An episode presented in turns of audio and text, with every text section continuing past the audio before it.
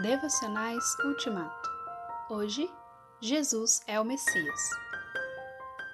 O primeiro que ele, André, encontrou foi Simão, seu irmão, e lhe disse: Achamos o Messias, isto é, o Cristo, e o levou a Jesus. João 1, 41 a 42.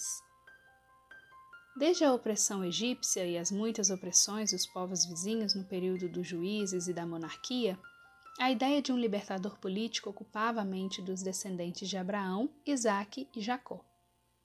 Era uma esperança mantida e renovada.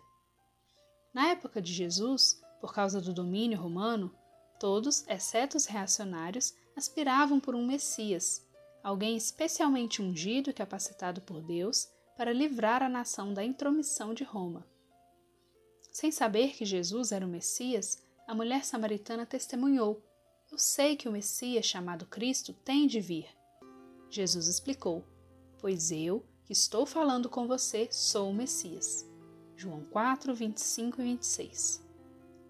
O problema é que os judeus não enxergavam a outra opressão a que estavam também inescapavelmente sujeitos: o domínio das trevas, isto é, a opressão do pecado, da pecaminosidade latente, da incredulidade, da apostasia, da confusão religiosa, das potestades do ar, das potestades demoníacas, da morte, da culpa e da condenação eterna.